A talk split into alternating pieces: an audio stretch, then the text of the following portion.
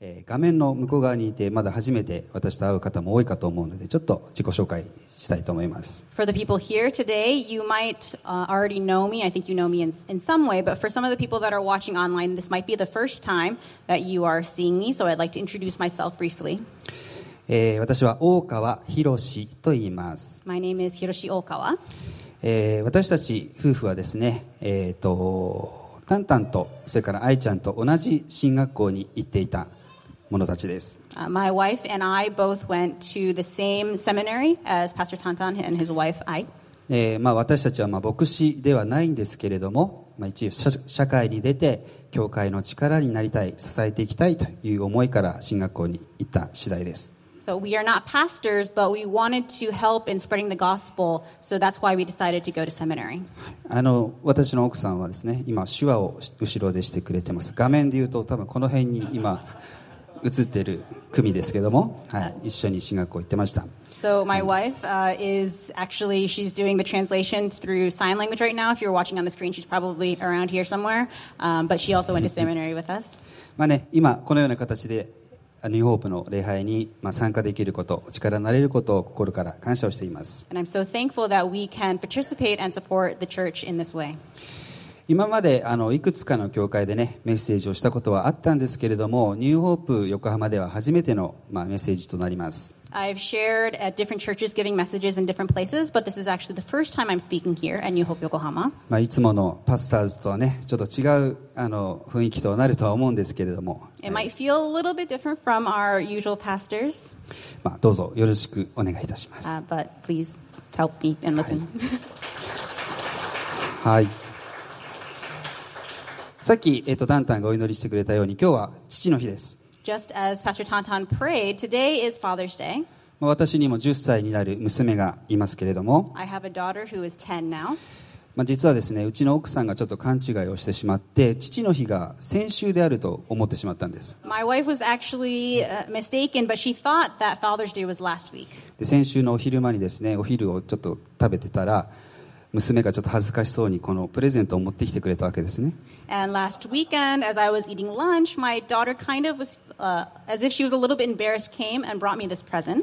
でまあそれがこの T シャツあのかっこいいフェンダーのロゴが入ったねちょっとかっこいい T シャツだったわけですけども。なかなか思い出に残る父の日となりました。A, a、皆さんのお父さんはどんな人でしょうか？Uh, what is your father like?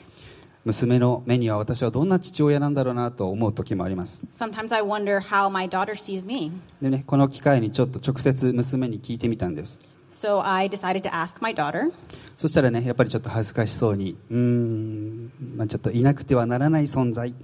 And she seemed kind of embarrassed, but she was like, mm, you know, somebody that just has to be there. あと優しい And you're nice. まあそんな嬉しい嬉しい答え、うんって言っちゃった、こんな嬉しい答えが返ってきました。まあね、人間的にはまだまだ成長していきたいなと思う、えー、まだまだなお父さんだとは思っております、しかし私たちにはもちろん完全な聖書の父なる神様がいるわけです。イエス様の十字架の救いを信じた私たちは神様の子供となったわけです。ですからこの偉大な聖書の神様のことをお父さんと呼ぶことは本当に素晴らしいことだと思います。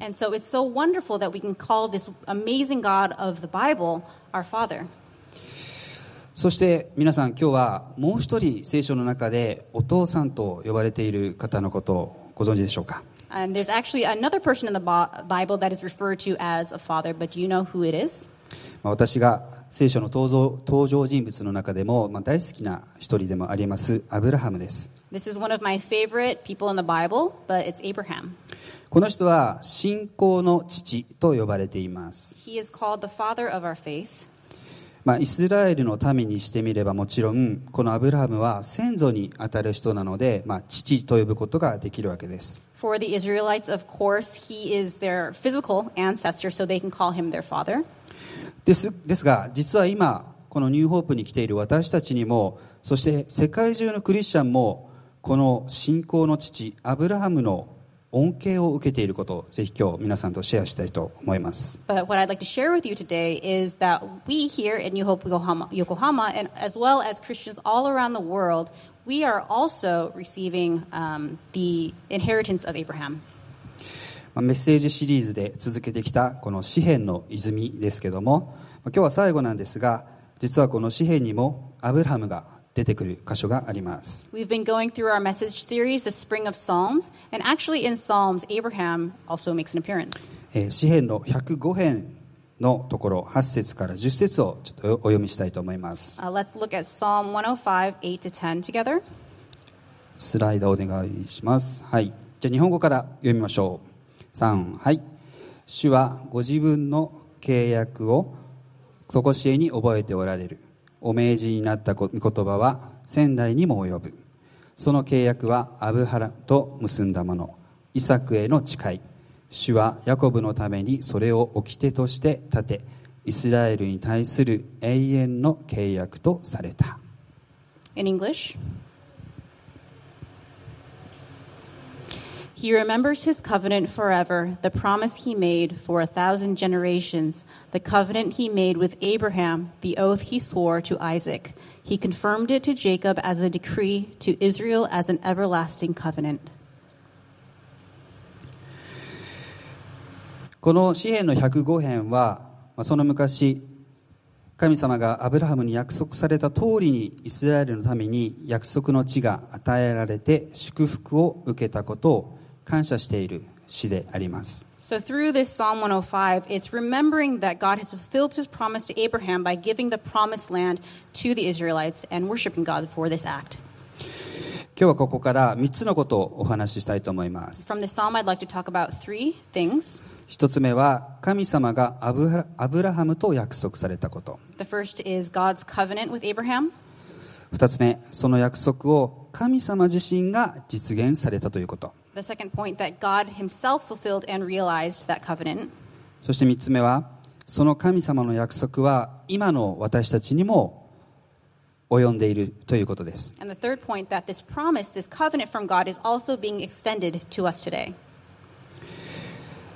アブラハム自身のちょっと歴史をここで振り返ってみたいと思いま So す we'd first like to start by looking back at the history of Abraham. はじめはアブラハムはアブラムという名前で主に創世紀の12章から出てくる人物です So when he makes his first appearance in the Bible, he is actually called Abram. まあ、ときとてもドキドキするすごい展開の物語ですのでまだ読んだことない方はぜひじっくりと読んでみてください It, it starts in Genesis chapter 12, but it's a very, very exciting story. So if you have time, I'd encourage you to read it. 読むと分かりますけどもなぜか当初からアブラハムは神様にすごく愛されていた人物なんです You'll see it if you read the story, but for some reason, Abraham was loved by God in a very special way. でもですねアブラハムは自分の身を守るために、 まあ、美人だった奥さんのことを実はこれは私の妹なんですっていうような嘘をついて、まあ、自分の身を守ろうとしたこともあるような、まあ、そんな人間臭い人間でもあります But as we read through his story, we see that he is very flawed. He is very human. At one point, he even lies that his beautiful wife is his sister to protect himself.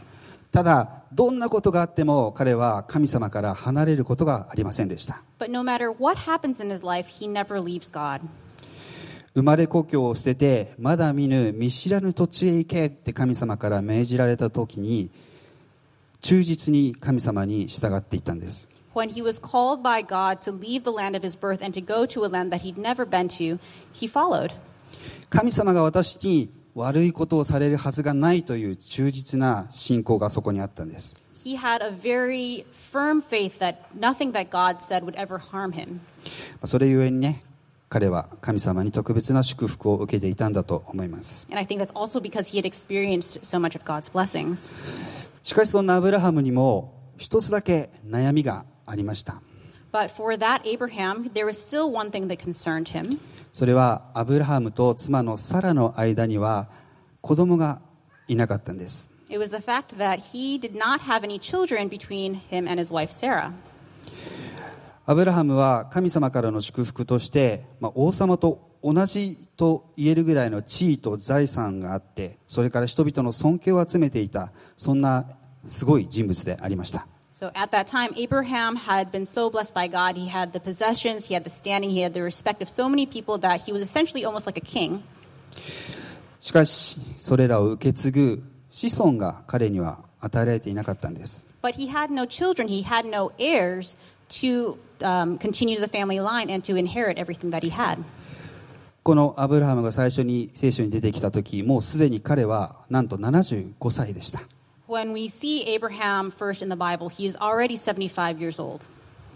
きっと長い間、子供が与えられるようにと神様に祈ってきたことと思います。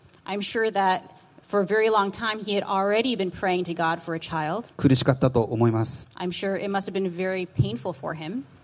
でもそれでも自分の世継ぎが与えられることがなかったけれども神様から決して離れることがなかったアブラハムの信仰がそこにはありました But even through that, even though he didn't have an heir, he continued to have this faith that allowed him to not leave God. そんな折に年老いた彼に突然神様からあなたに子孫を与えるという約束が与えられたんです And through all that time, through all that prayers, finally, when he was already old, he suddenly received this promise from God that he would be given a child. 創世記の15章4節から6節となります It's in Genesis 15, 4 to 6. 主の言葉が彼に望みこう仰せられたあなた自身から生まれ出てくる者があなたの後を継がなければならないそして彼を外に連れ出して仰せられた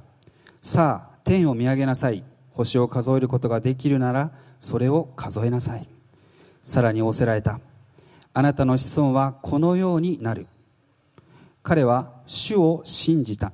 主はそれを彼の義と認められた Then the word of the Lord came to him This man will not be your heir, but a son who is your own flesh and blood will be your heir. He took him outside and said, Look up at the sky and count the stars, if indeed you can count them. Then he said to him, So shall your offspring be. Abram believed the Lord, and he credited it to him as righteousness. ここですごいのは彼は信じたんです So, what's really amazing here is that he believed, そしてそれが彼の義としと義義として認められたんです、and that was credited to him as righteousness. まあ、別にね彼らが若い30代、よまあ、40代だったら話はまだわかると思うんです So I think maybe if he was young, like 20s, 30s, or even 40s, it would have been very different. でも聖書はすごく正直です嘘は書かないんですけども新約のヘブル書というところにはこの時のアブラハムのことを、まあ、元気な青年ではなくて、まあ、死んだも同然と書いてある箇所があります But the Bible is very straightforward, it's very honest, and in the New Testament in Hebrews, it doesn't talk about him as being a young youth. It actually says that he is as good as dead. これってスライドありましたっけえっ、と、ヘブル書11章12節のところですね。これですね。そこで一人の死んだも同然の同様のアブラハムから天の星のように、また海辺の数えきれない星砂のように数多い子孫が生まれたのです。And so from this one man, and he as good as dead, came descendants as numerous as the stars in the sky and as countless as the sand on the seashore.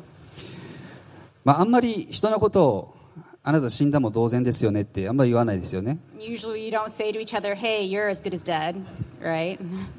でもその死んだも同然のアブラハムが自分は子供が生まれるんだって神様が言ったからそう信じたんです。But Abraham, he was as good as dead, but since God promised to him that he would have a child, he believed. メッセージノートに書き込んでください。最初のところです。Please write in the message notes. 彼は信じた。主は、あ主はそれを彼の義と認められた。He believed. God credited it to him as righteousness.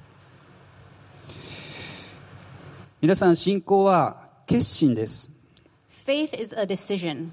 何か神様の不思議な力を感じたとか神様が良いことをしてくれたから生じる感情ではありません。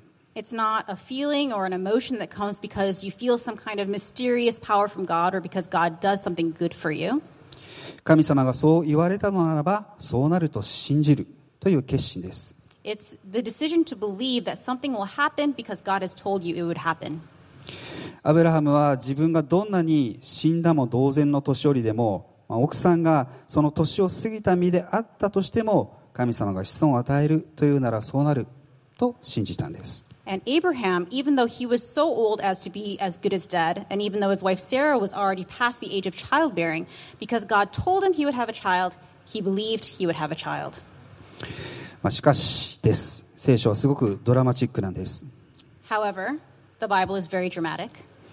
なんとその子孫が与えられると神様が約束してくださった時から10年が過ぎてしまいました So,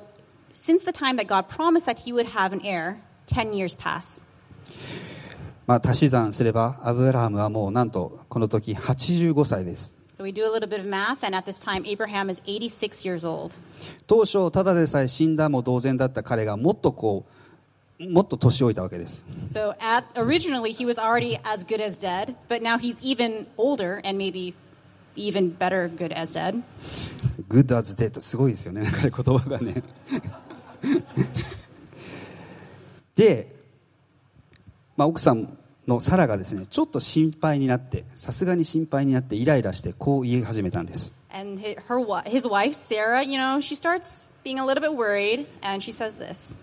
私たちに子供ができるって神様が約束してくださったんですよね。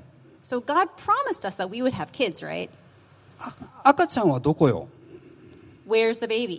もう神様のあの約束から10年も経ってしまったのよ。It's already been 10 years since God made that promise. うんそそんなの分かんないよ I don't, I don't know. ちょっと素の素の僕が出てしまいましたけども Uh, maybe that's my, my voice.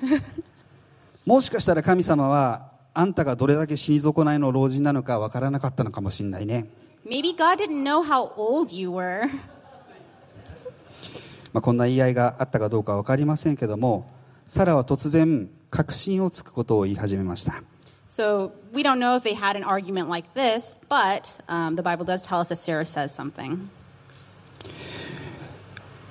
私にはどうやら子供が産めないみたいだから神様の約束を成就するために奴隷のハガルと一緒に寝て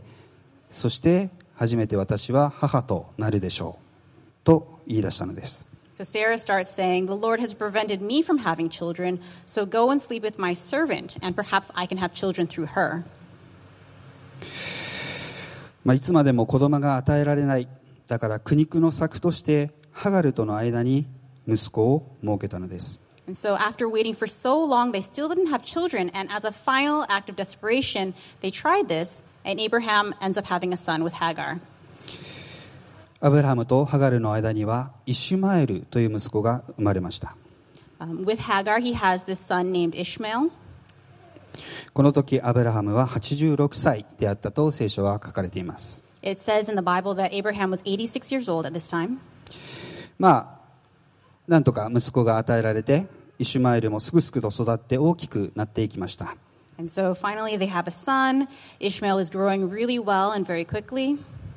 まあ、やっと一安心といったところであったかもしれません。しかし、しかしです。聖書はやっぱりドラマチックなんですね。さらに13年後の出来事です。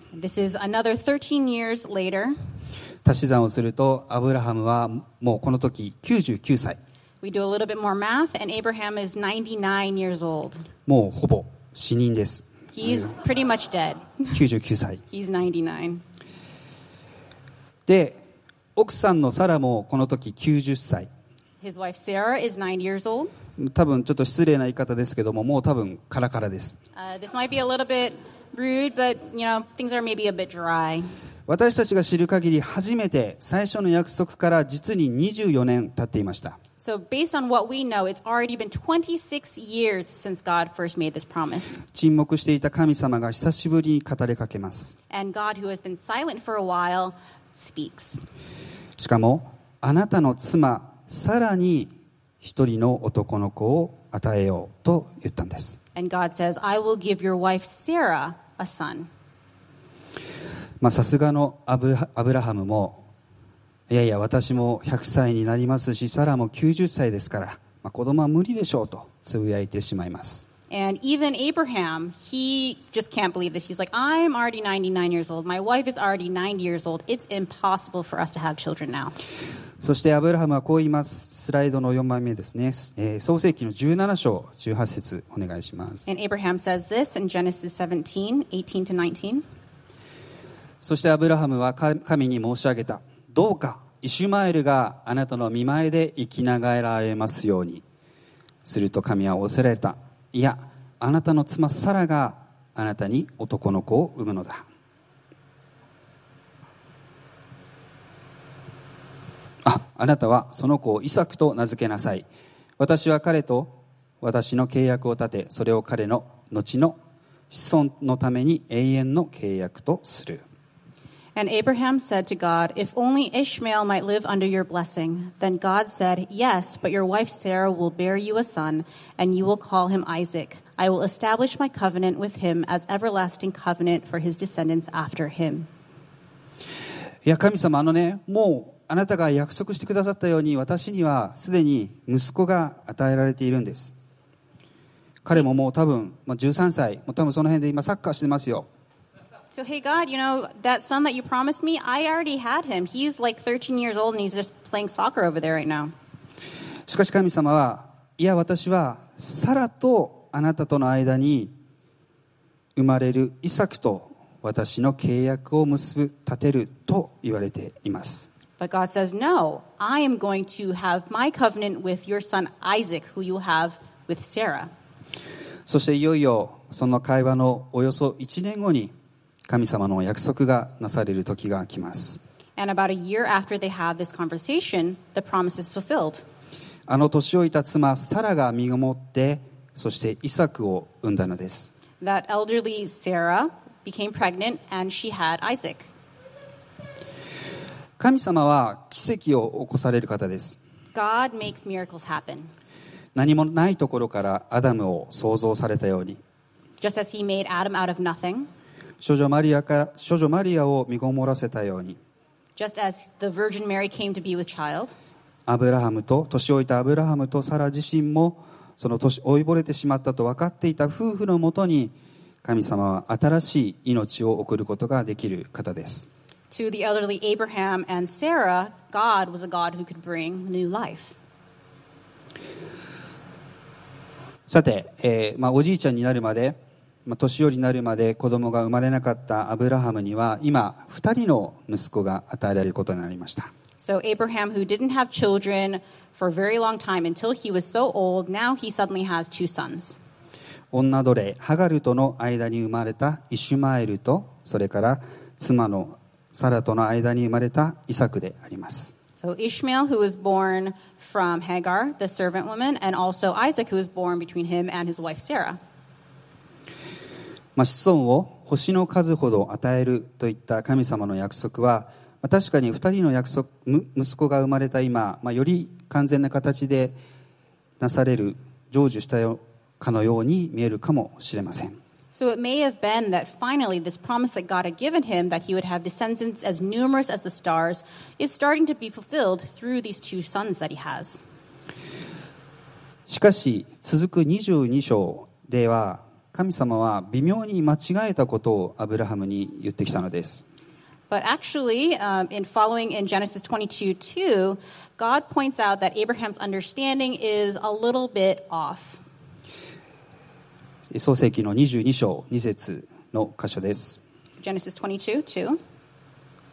神は仰せられた。あなたの子、あなたの愛している一人子、イサクを連れて、モリアの地に行きなさい。Then God said, Take your son, your only son, whom you love, Isaac, and go to the region of Moriah. Sacrifice him there as a burnt offering on a mountain I will show you. 一人子ってどういうことだろう Only son? What do you mean? 私には二人息子がいるのに I have two sons. ここが今日のポイントとなってくるんですけども This is our, one of our key points here. 神様から見て 初めに結んだ約束の中にはイシュマエルの姿はなくて初めからイサクの姿のみがそこにあったのです From God's viewpoint, for this promise that he had with Abraham, this covenant he had with Abraham, there was nothing about Ishmael there. It was always Isaac from the beginning. そして、まあ、長くなりましたが初めに読んだ詩篇の105編に書かれていたイスラエルの祝福の歴史というのはイシュマエルではなくてイサクの子孫に与えられていった土地と祝福の感謝の歌だったわけであります And as we were reading in Psalms 105 at the very beginning, that psalm is actually not talking about the history of Ishmael's descendants, but it's actually talking about the descendants of Isaac and all the land and the blessing that God has given to Isaac's descendants. メッセージノートの2つ目です The second point in the message notes 神様の祝福祝福の約束は神様が成就されます God's promised blessing will be fulfilled by God. 神様の御心の神様の御心は神様によって成し遂げられます So God brings about the fulfillment of God's promises. すなわちイサクが生まれるという約束です That is to say, the birth of Isaac. それは人の行いや努力すなわちイシュマエルという形で完成するような約束ではありませんでした。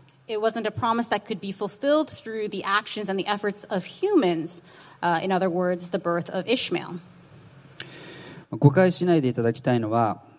イシュマエルが生まれたのは決して無駄や間違いではなかったということです。Please don't understand, misunderstand. The birth of Isaac wasn't a mistake and it wasn't a waste. 人の努力は無駄なものでは決してなくてそして祝祝福につながるものであります Uh, the efforts of humans aren't just a waste of time and effort, they will be blessed. 聖書ではイシュマエルの子孫もまた大きな民族として取り上げられていて、そして祝福を注いでくださっています。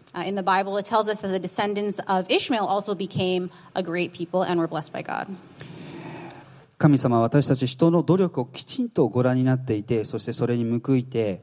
祝福を注いでくださるお方です。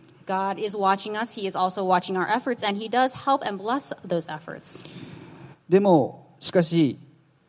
やっぱり神様が与えられる祝福の初めからあった約束というのは神様自身が成就してくださるものであります But the promise that God gives us, the covenant that God gives us, is something that can only be fulfilled, brought to completion by God.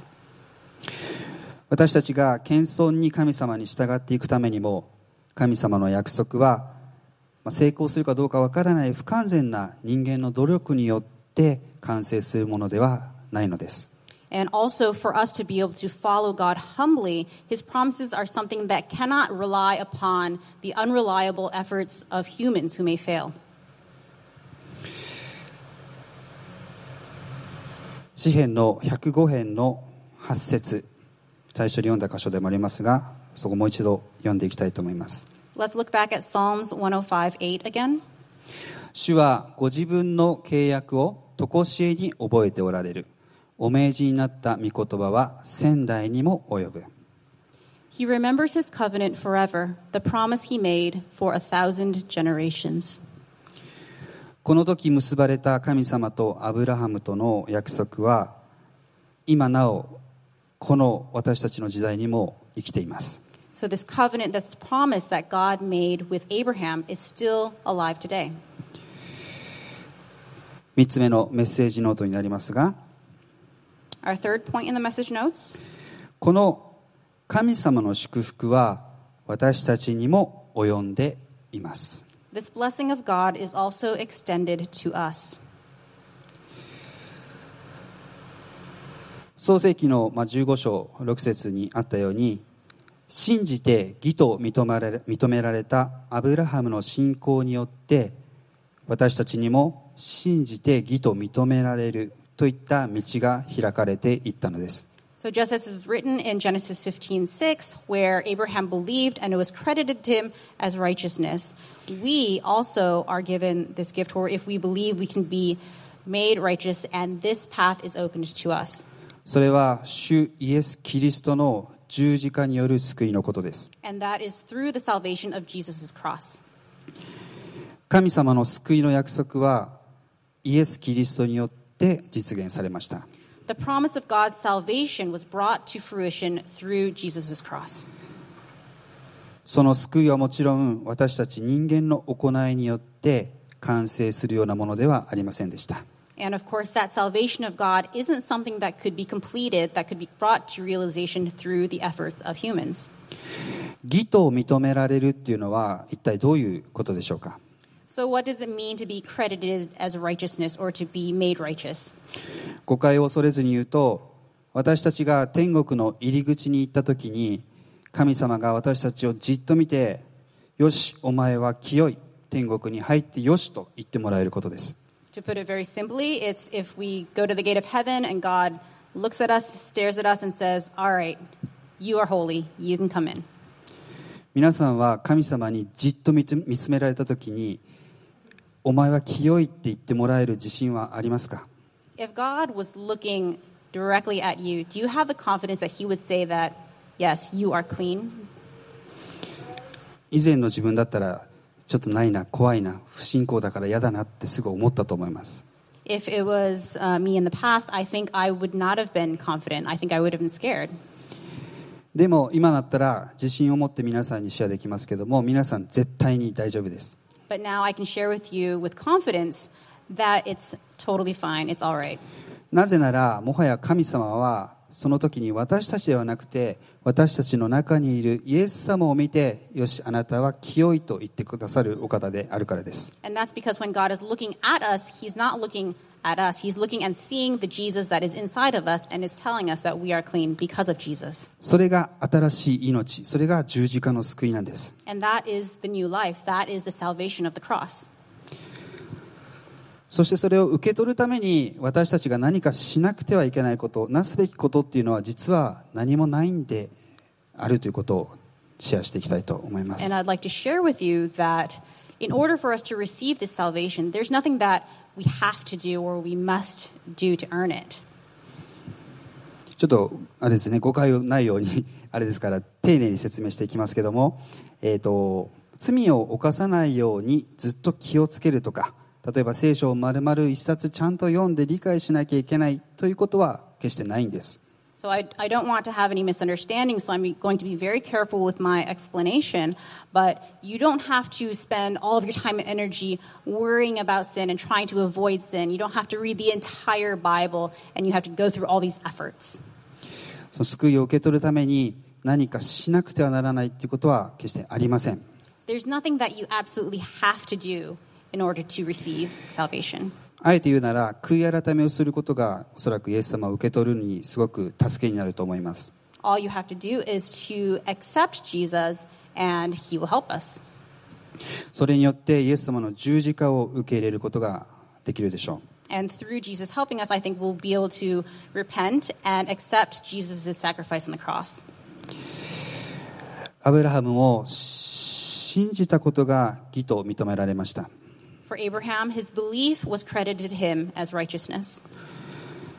ハガレとの間にイシュマエルを生んだことが彼の義と認められたわけではありませんでした。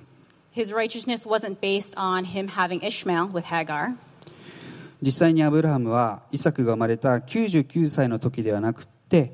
まだ見たこともない生まれる保証もない自分に子供が与えられると聞いただけの75歳の時に信じて義と認められたわけです And it wasn't when Isaac was born, when he was 99 years old. It was actually way back when he was 75 years old, when he believed the promise of descendants that he had never seen or even knew that the promise would be fulfilled. それが私たちの信仰の父と呼ばれるアブラハムのスタートポイントだったわけです And that is the starting point of Abraham, who is now called the father of our faith. 今日は最後にある乗り物の話をして終えたいと思います Uh, I'd like to close the message today talking about a vehicle. えー皆さんあの空を自由に飛びたいなと思ったことはありませんか Have you ever thought that you wished you could fly freely through the air? あります はい。あの大丈夫かなと思われる前にちょっとはいはい。じゃん。You might think I'm a little bit weird, はい。but はい。あのこれ理想なんです本当に。This is my ideal. あの空を飛ぶといっても何か飛行機に乗るとかじゃなくてあの上に行ったり下に行ったり横に行ったり前に行ったり自由に空を飛べるイメージです So when I say dreaming about flying, I don't mean going on an airplane. I mean being able to go up and down and back and forth and all around in whatever direction I want. まあ空を飛ぶということは古く、まあ、レオナルド・ダ・ヴィンチの時代からいろんな乗り物ができて人類の憧れでもありました So humans have dreamed about flying since the time of Leonardo da Vinci, and they have had so many different inventions to try to help humans fly. ねあのまあ、左のなんかこうヘリコプターの模型みたいなのがもともとそうなんですけどもあのこのラピュタのこのフラップターという乗り乗り物が右側なんですけどもこれ本当に僕の理想でこれに乗りたいなといつも思っています And so this image on the top left is kind of one that's from Leonardo da Vinci, but the flying machine on the right, the fl- flaptocopter from Laputa, is actually really my ideal flying machine. まああのタケコプターともねこれも実際はないんですけども最近はドローンなんかもありますけども実際におそらく現存の乗り物としてこれに一番近いのはヘリコプターかなと思っています And so the Takekopta from Doraemon and also this Laputa flying machine, they do not actually exist in real life, but I think maybe the closest thing would be a helicopter. このヘリコプターなななり何にせよ空を飛ぶ乗り物というのは、えーこう地面に引っ張る重力よりも強い揚力という上に働く力が必要になってくるわけです So not just helicopters, but anything that flies through the sky, they actually need to have greater aerodynamic lift more than gravity that is pulling it to the ground in order to fly. これを私たちの人生に例えるならば重力というのが私たちを罪に押さえつける力そして揚力上に持ち上げる力がイエス様の救いということができると思います I think we can apply this example to our own lives. The power of gravity that is pulling to us to the ground is like sin, and the power of aerodynamic lift pulling us up is the salvation of Jesus.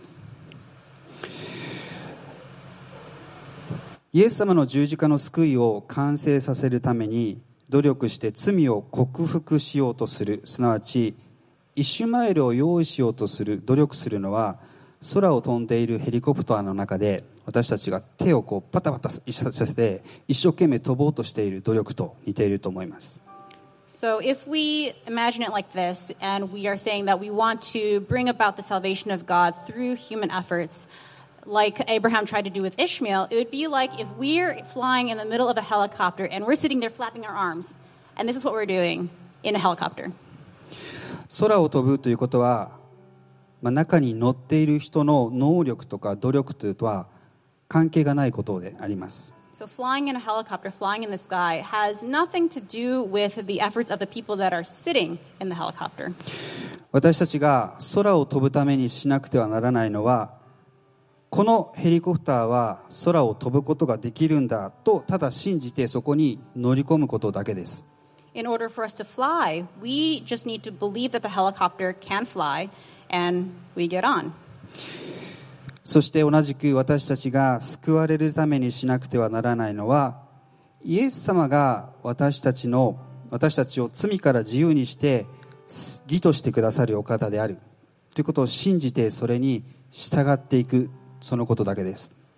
In the same way, for us to receive the salvation of Jesus, all we have to do is believe and accept Jesus' salvation and follow him. それがすなわち信仰と呼べるものであります And I think this is called faith. まあ誤解しないでいただきたいのは努力は決して無駄なことではありません I don't want you to misunderstand. Efforts and working hard are very important. 謙遜に毎日聖書を読んで神様の御心は何であるかを探ることはとても大切なことです Humbly continuing to read the Bible every day, uh, taking the time to seek what God's heart is, all of that is very important. よりイエス様に似たものとして生きていくことそしてこの世で証しをしていくことへの努力はとても大切なことです It's very important to keep working hard and to strive to live like Jesus and to be a witness in this world. 神の栄冠を得るために目標を目指して最善を尽くせと聖書も語っています And the Bible tells us that we do need to aim high for excellence for the glory of God. そういう正しい生き方をしていくということを努力を怠ってはいけません And we do need to continue working hard to live righteously. We cannot be lazy about the way we live. それを通して神様は栄光を表されるからです Because through that, we bring glory to God. しかしそれはあくまでヘリコプターの中に皆さんが居続けるという前提の話です But that is based on the understanding that we are riding in the helicopter. すなわちイエス・キリストにつながっていないとそれはむなしいことになってしまうんです。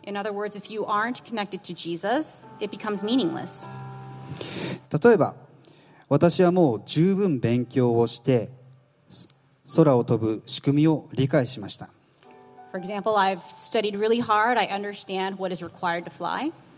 だから空を飛べると思います。大丈夫です、と言っても決してその人は空を飛ぶことはできないんです。重力がその人にいつも働いているからです。同じように私は十分聖書を学びました。キリスト教の教理を理解しました。だから大丈夫です。私は天国に行けると思います、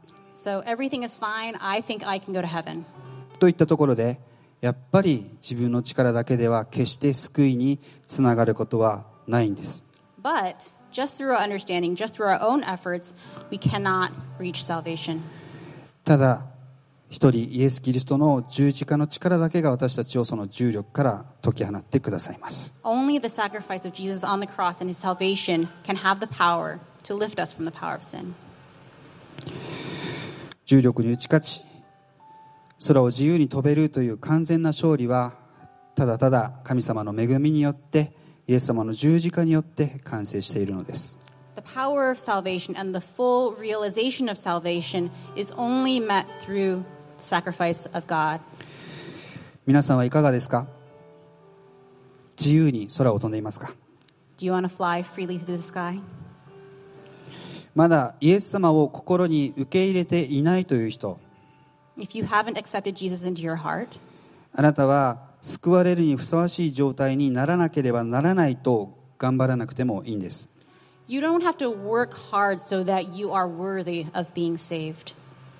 私は汚い人間だから、聖書を全部読んでいないから、罪を克服していないから、まだまだ私はダメなんです。Dirtiness. I haven't read the Bible. I'm full of sin. I can't conquer sin on my own. I am a failure. そんな人たちの努力は救いそのものには影響しない努力になってしまいます No matter how much you do, no matter how hard you work, none of that has any impact on your salvation. ただ神様ありがとうと感謝を述べてヘリコプターに乗り込みましょ All you have to do is say thank you to God and get on the helicopter. う今イエス様を信じて従っていく決心をしましょ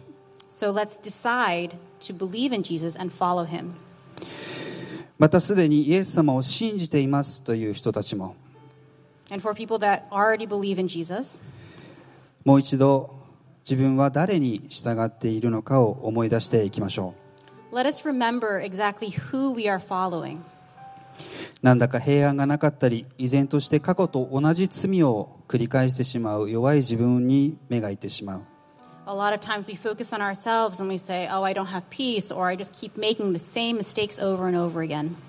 でもイエス様を信じてヘリコプターに乗り込んだわけじゃないですか But didn't you already believe in Jesus? Didn't you already get on the helicopter? だったら空を飛び続けるその力を持っているのもイエス様その人ご自身なわけです And so the power to fly is already in Jesus. あらゆる自分の弱さを神様の前に告告発告白しながらぜひ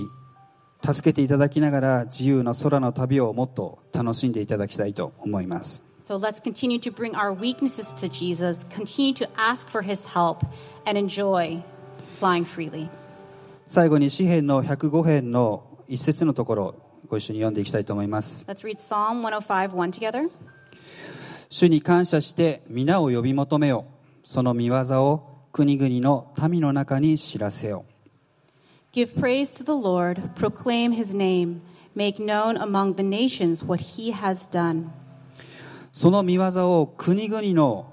民の中に知らせよと詩篇で歌われています It's saying, Make known his name and his works among the nations. この詩篇を読んだ人と同じく私たちもその信じて義と認められたアブ,ラハムの祝福を受けているわけです。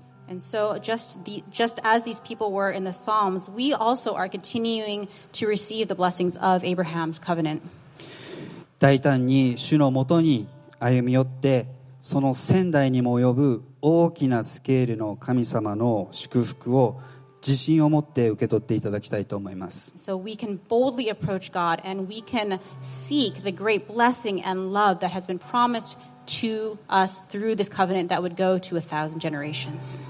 そしてその御業を世界中に告げ知らせる神様の子供として今週もぜひ力強く私たち歩んでいきたいと思います。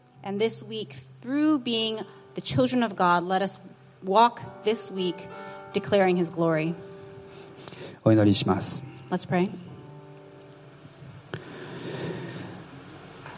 神様今日は長く学んできた詩篇の泉シリーズよりアブラハムの歴史を通して神様の祝福を学ぶことができましたありがとうございます Dear God, thank you so much that we've been able to go through this Spring of Psalms series and today that we could learn about the blessings of Abraham. 私たちは神様のためにたくさんの努力をして仕えていきたいと願っています We want to do our best to serve you. しかしその努力が空回りするのではなくてイエス様あなたの救いの中で祝福の中で最大の力を表していくことができるようにと導いていてください But please lead us that all of our hard work, all of our efforts aren't meaningless, meaningless on their own, but within the guidance of your salvation. そのイエス様のヘリコプターの中に常に居続けて感謝を覚えて歩んでいくことができるようにこれからも導いていてください Please continue to help us that we can remember that we're riding in your helicopter of salvation with thankfulness. まだイエス様の救いを受け取っていない方々にはその